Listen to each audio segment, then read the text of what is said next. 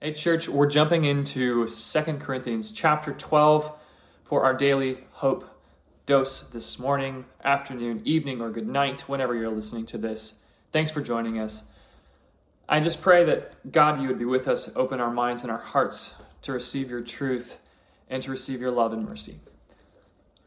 Church, question for you before we jump in is, what is your thorn? What's the thorn in your side? Because that's the passage that we're focusing in on, that amazing passage where Paul gets done reciting all the different ways, boasting. He says, you forced my hand into boasting, writing to the church in Corinth that he's afraid has been lured away from the simplicity and the power of the gospel by false teachers who are claiming lots of accolades and spiritual authority. And so Paul he does a little bit of a flex and admits that he kind of cringeworthy. He doesn't want to do it. And he finishes that section by saying this, therefore, in order to keep me from becoming conceited, I was given a thorn in my flesh, a messenger from Satan to torment me.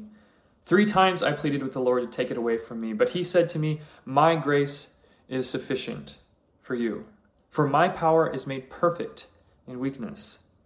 Therefore, says Paul, I will boast all the more gladly about my weaknesses, so that Christ's power may rest on me. That is why, for Christ's sake, I delight in weaknesses, in insults, and hardships, and persecutions, and difficulties. For when I am weak, then I am strong. Super easy, right?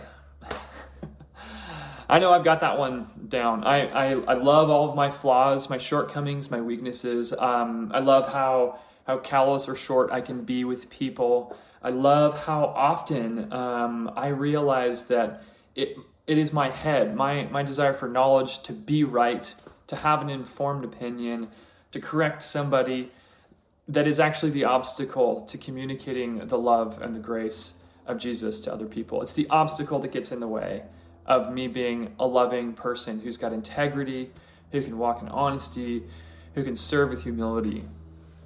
I don't confess to loving the thorns in my life. And if you're anything like a normal human, you probably don't either.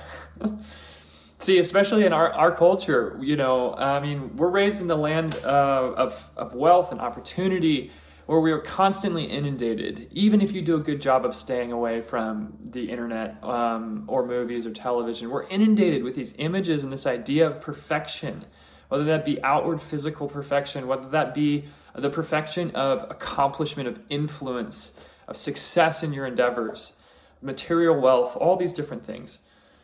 I don't know what your thorn is, but I'm willing to bet that if you don't already know what it is, and most of us, if we're being honest, do, when that question's asked, immediately something pops to the back of your mind.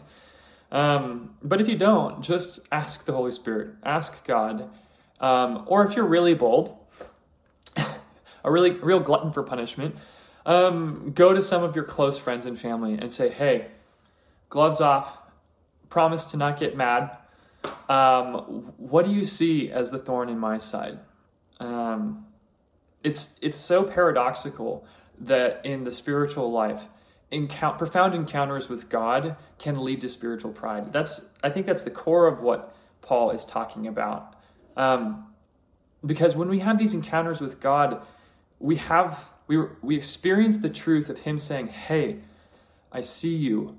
You are loved. You are safe. You are my beloved child, for whom I have a purpose and a destiny.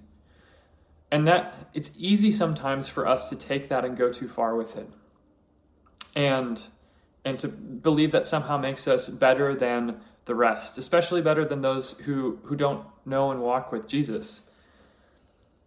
But man, what a mistake that would be, right? If we acted out of that conceit, that pride, that arrogance. Richard Rohr is a famous, if not controversial, spiritual teacher, but he's got a line that I love, recognizing how profound it is to accept our wounds, accept the thorns in our lives. He says, I got to a point where I started to pray for one humiliation a day. One humiliation a day. Because it's necessary for all of us to have our pride, our ego, that thing that would slowly trick us into thinking that life is about me, what I need, what I want. We need those little humiliations to keep us humble, to keep us open to relying on God for what we need. Our emotional security, our physical security, and recognizing that we're called to be about other people, to serve the church, to serve the broken, to serve the needy. So it may not be easy to do it first, but I do believe we can come to love our wounds. We can come to accept and to be grateful for those thorns in our lives that keep us connected to and dependent on God for everything. Church, I hope you have a wonderful day and that this is encouraging, not a source of pain or shame. It's okay. It's okay if you're not measuring up to perfection. God says, when you are weak, I am strong. Let him be strong today in your life, church.